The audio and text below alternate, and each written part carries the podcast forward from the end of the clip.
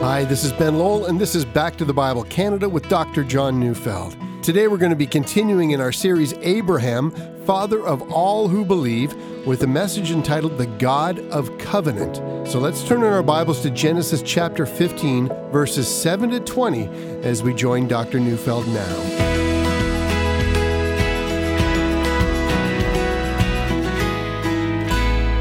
I've often contemplated the phrase doubting Thomas. Now, if you don't know what that refers to, let me explain. Immediately after the resurrection of Jesus and after Jesus had appeared to the disciples, Thomas, one of Christ's remaining disciples, had not been there. And as others are describing their encounter with the risen Jesus, Thomas is expressing his doubts. He says, Unless I see in his hands the mark of the nails, and place my finger into the mark of the nails, and place my hand into his side, I will never believe. Now, that statement, as recorded in John 20, has earned Thomas the name Doubting Thomas. And depending on your vantage point, you might think that Thomas' statement is a very negative one. I mean, after all, Jesus does say, Blessed are those who have not seen and yet have believed. Now, the real question, at least this is how it seems to me, is what we mean by doubt. Is it positive or is it negative? And here's what I mean I know of some who will never have enough evidence. They're what I call habitual doubters. I mean, for them, doubting is a badge of honor, an indication that they're not among the gullible. They are, if you will, addicted to their own doubting. They'll never believe and love to spend their time mocking those who do. Doubting makes them feel superior. So is that negative? Well, yeah, it is. That kind of doubting, what I call habitual doubting, has absolutely nothing to do with the truth and everything in the world to do with this narcissistic need to feel superior. Another kind of doubting is what I call fear driven doubting. It's the person who says, What if everything I believe isn't true? Now, these kinds of person have no way of examining their doubts or of settling them. Rather, they're the people who are consumed by emotions and fears and anxiety that comes from believing that the worst might be upon them. I, I call that fear driven doubting. You know, a third kind of doubting is what I call philosophical doubting. By this, I'm speaking about people who have a philosophy that simply will not consider any evidence that disagrees with what they already believe. I mean, consider the person who's a naturalist who argues that miracles can't happen because nature and cause and effect natural events are all that can happen. So, when confronted with the resurrection of Jesus, they simply will not believe, not because there's a lack of evidence, but because they're programmed not to believe before the evidence is even presented. So, we've got the habitual doubter and the fear driven doubter and the philosophical doubter. And in all these cases, I mean, doubting is always, therefore, negative. But getting back to doubting Thomas, I, I actually don't think that any one of those descriptions actually describes him. I think that Thomas is another kind of doubter. He's what I call the hopeful doubter. If he's given enough evidence, he will believe, but he won't believe without the evidence. Now, I might argue that the testimony of the ten other disciples, men whom he knew to be reliable men, should have been convincing to him. But, you know, one thing remains. When confronted with enough evidence, Thomas believes. Now, why am I saying these things? Because we've been studying Genesis 15, verse 6, and there we've read, Abram believed the Lord, and the Lord counted it to him as righteousness. But as we will see today, in just a little while, two verses later, that is in verse 8, Abram will say, How am I to know that I shall possess the land? Now, I'm sure that Abram, the father of those who have faith, is not the only one who's ever spoken that way. Now, look, Abram's not denying what he said earlier. He believes truly and completely. If God has told him that his descendants will be as numerous as the stars of the sky, he believes, for he knows that God is trustworthy. But now God has also told him that after his death, his descendants will inherit the land. It's, it's just that Abram needs something concrete, something that stands as a marker, ground upon which he can stand, that will always be a secure anchor point in the future. He needs something tangible that will bolster his faith. He needs something that's a material picture that will provide him with hope and confidence. And you and I do as well. You know, I'll come to our own tangible markers of faith in just a moment, but, but before I do, let's read today's passage. God has just spoken to Abram to look into the heavens and number the stars. His offspring will be like that. And Abraham has said, I believe. Now I'm reading Genesis 15, 7 to 11. And he said to him, I am the Lord who brought you out from Ur of the Chaldeans to give you this land to possess. And he said, O Lord God, how do I know that I will possess it? And he said to him, Bring me a heifer three years old, a female goat three years old, a ram three years old, a turtle dove, and a young pigeon. And he brought him all these and cut them in half, and laid each half over against the other. But he did not cut the birds in half. And when the birds of prey came down on the carcasses, Abram drove them away. You know, it was evening, and it had been an amazing several hours. The day before had started with anxiety. Abram was plagued by fears that some of the kings that he had attacked would regroup and mount a counterattack. And in response, God told him that he would be a shield of defense, and Abram believed that. God was going to keep every promise he had made to Abram. But God's not through with him. He tells Abram that the reason he called him out of Ur some 20 or more years ago was to give him this very land he was living in. That was my purpose when you heard my voice in Ur, when you found out that I was the Lord, the, the creator and the sustainer of the universe. I spoke to you because it was in my mind to give you this land, and from this land to bring a great company of men and women to myself, and you would be the conduit of blessing to the world. Now, Abram was no doubt thinking about all that God had promised to him. I mean, descendants beyond number, this land, a blessing that would flow from here to the entire earth. It was, it was wild, it was outrageous, it was audacious, it was over the top. Look again at verse 8. But he said, O Lord God, how am I to know that I shall possess it? Now, doesn't that sound like doubt? At the outset, it does sound like that, but remember, he's just told God that he believes him. Abram, I don't think is doubting. He's expressing the need to be rooted in faith.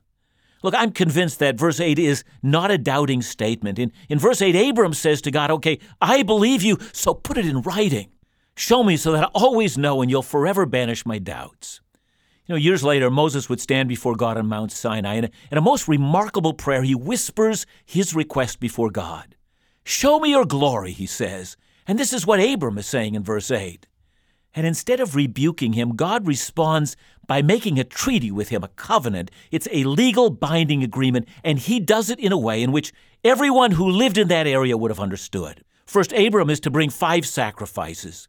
He's to kill them and cut them in half, and, and with the parts make two heaps of animal carcasses. Now, what's this all about? Well, in Jeremiah 34, verses 18 to 20, we get an ancient insight into this practice. Here's, here's what we read. It says, The men who have violated my covenant and have not fulfilled the terms of the covenant they made before me, I will treat like the calf they cut in two and then walk between its pieces. The leaders of Judah and Jerusalem, the court officials, the priests, and all the people of the land who walked between the pieces of the calf, I will hand over to their enemies who seek their lives. Their dead bodies will become food for the birds of the air and the beasts of the earth. And so you see, in effect, when two ancient peoples formed a legal binding agreement, often they would cut animals in half and walk between the pieces together, saying something like this May my body be cut in half like these animals if I fail to keep my word. Well, that's quite a contract, wouldn't you say? I'd say there's little room in that contract for fine print. You either keep the word or you forfeit your life. So God says to Abram, Let's cut a covenant in just the way that you might understand it. Uh, well, we might say today, let's ink the deal. But in the ancient world, it, it was not ink that they were interested in. It was sacrifice. It, it was blood. It was cutting. See, I can almost imagine Abram's amazement. He was about to make a treaty with God, a contract, a, a binding covenant, and so he went to work, sacrificing and cutting.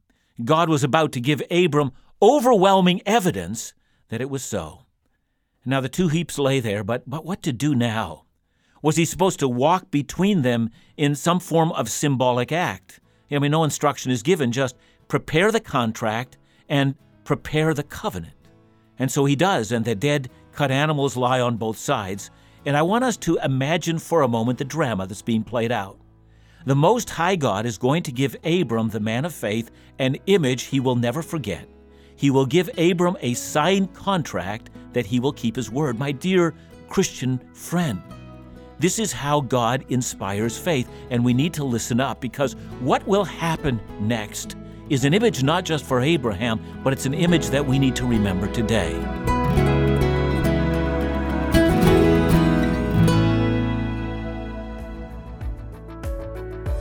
The definition of legacy something that is passed on. But legacy can mean so much more your faith, core values, your character, or the life you lead. Maybe this is news to you, but Back to the Bible Canada partners with Advisors with Purpose to provide expert estate planning at no cost. Advisors with Purpose are estate planning specialists that can provide you with a peace of mind for your financial legacy. This is a third party service, so Back to the Bible Canada is not involved in the planning or how you would steward your legacy. We simply hope to provide access to an opportunity to ensure you leave a legacy that will accurately represent your wishes for future generations and faithful stewardship of all God has entrusted to you. Our partnership with Advisors with Purpose makes this a free service. So, if you're interested or would like more information, call Advisors with Purpose directly at 1 866 336 3315 and let them know you're a friend of Back to the Bible Canada. Or visit backtothebible.ca slash legacy.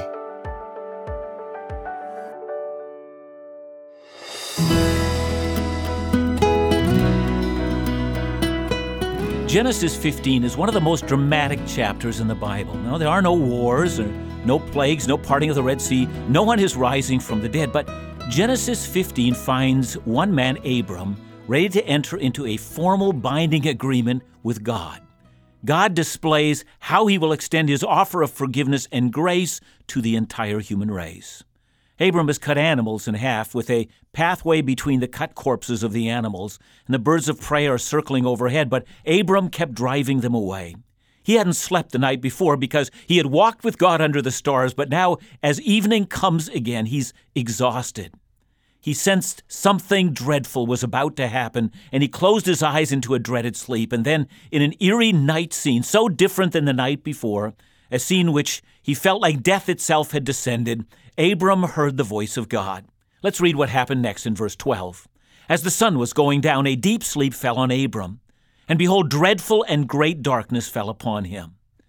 And so it is under these conditions that God prepares Abram for an external sign of a covenant. And then we find Abram and he waits. I'm reading Genesis 15, 13 to 16. Then the Lord said to Abram, Know for certain that your offspring will be sojourners in a land that is not theirs, and will be servants there, and they will be afflicted for 400 years. But I will bring judgment on the nation that they serve, and afterward they will come out with great possessions. As for yourself, you shall go to your fathers in peace, you shall be buried in a good old age. And they shall come back here in the fourth generation, for the iniquity of the Amorites is not yet complete. Please notice that not only is God speaking, but that God is promising, and the fulfillment of these promises surrounded a time after Abram's death. And God gives the reason. God does not drive people out of the land for no reason other than He has a greater plan for that land. He wasn't about to drive innocent people out of a land just to give it to Abram. There is a divine justice that's being played out here. Now, we know from history that exactly the time when Joshua drove the inhabitants out of the land, those inhabitants were a cruel, merciless, depraved culture that even sacrificed their children to demonic deities. There's no favoritism to Israel here, as they would find out themselves years later when God would send the Babylonians to drive them from the land.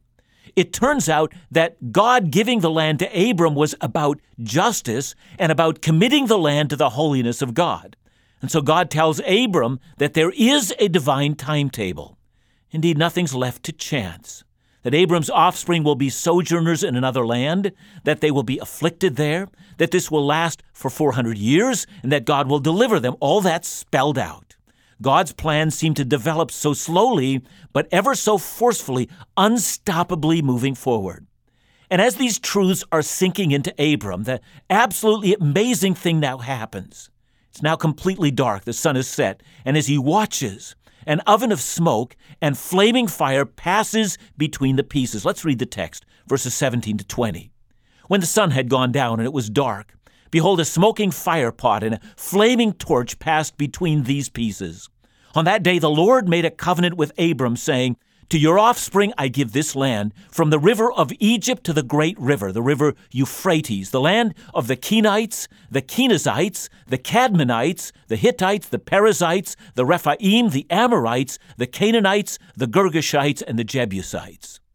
You know, the symbol of the smoking fire pot and the flaming torch symbolized the presence of the living God, much like what Moses would later encounter at Mount Sinai on a grander scale. The God of burning purity was doing the unimaginable. He was walking alone between the cut pieces of the animal carcasses.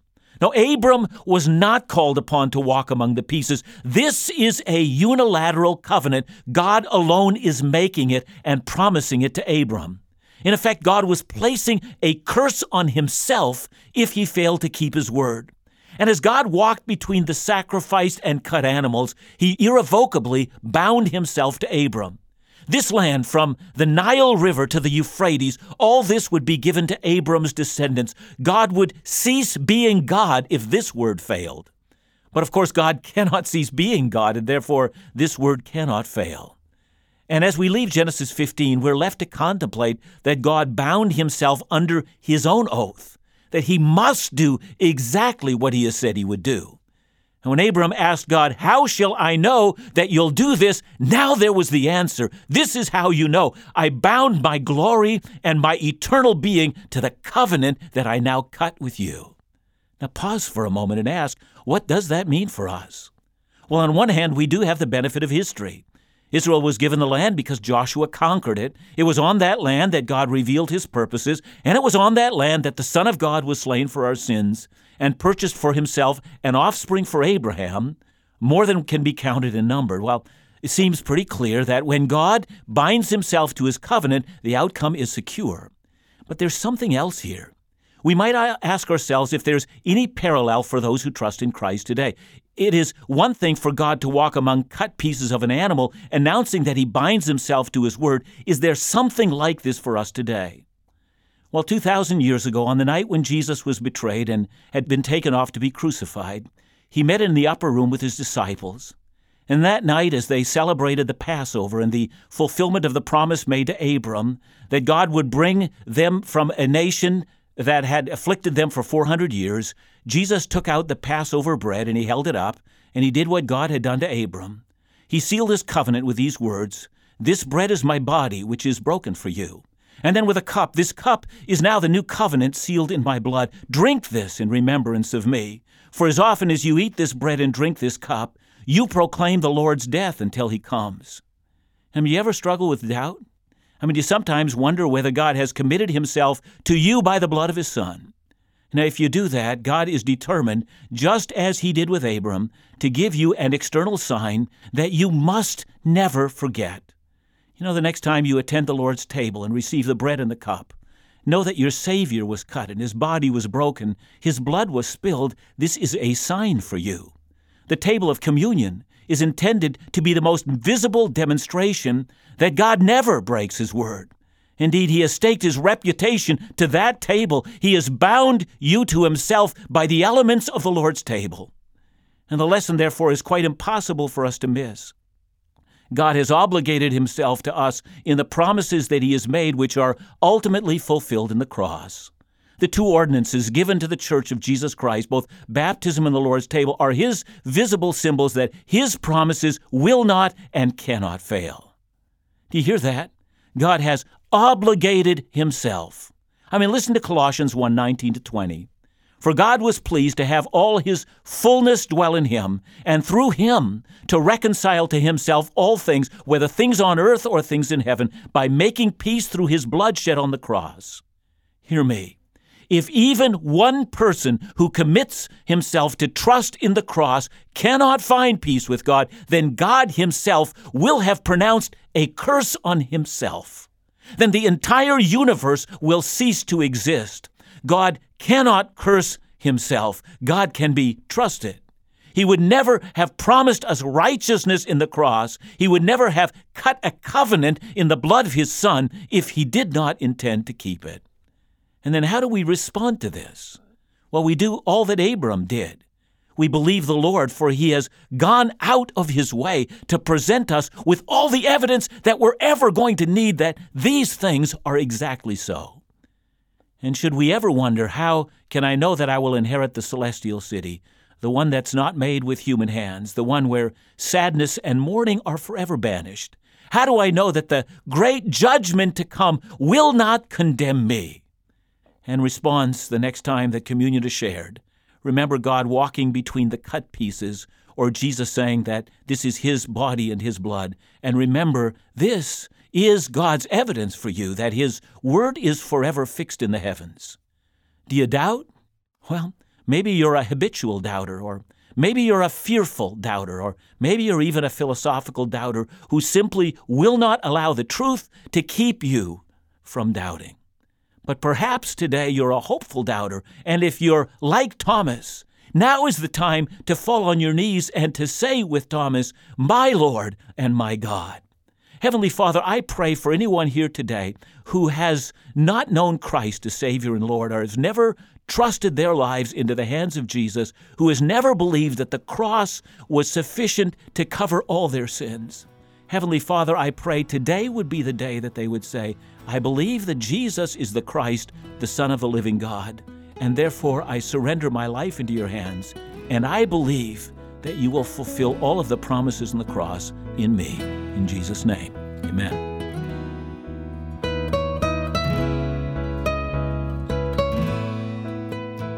John, thanks for your message today. I did want to clarify something. There's some, some strange language being used, so maybe you can help clarify some of that for us. It's this whole idea of God binding himself with a curse. Yeah, it does sound that way, although, you know, when we understand what was being done that day, it does it seem that way. So let me first of all deal with the issue of God binding himself.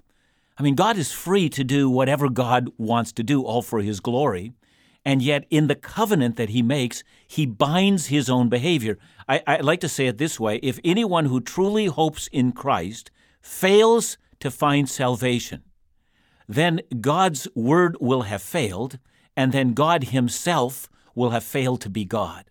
God must save the sinner through Christ. If that sinner is not saved, God fails to be God. So that's what I mean by a covenant God has bound his behavior to the promise that he has made in the covenant.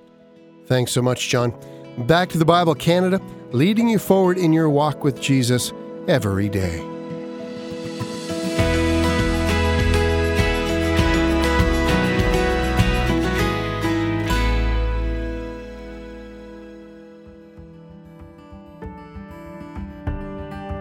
Have you ever wanted to spend time in fellowship with Back to the Bible Canada's Dr. John Neufeld, Laugh Again's Phil Callaway, or even the leadership team behind them?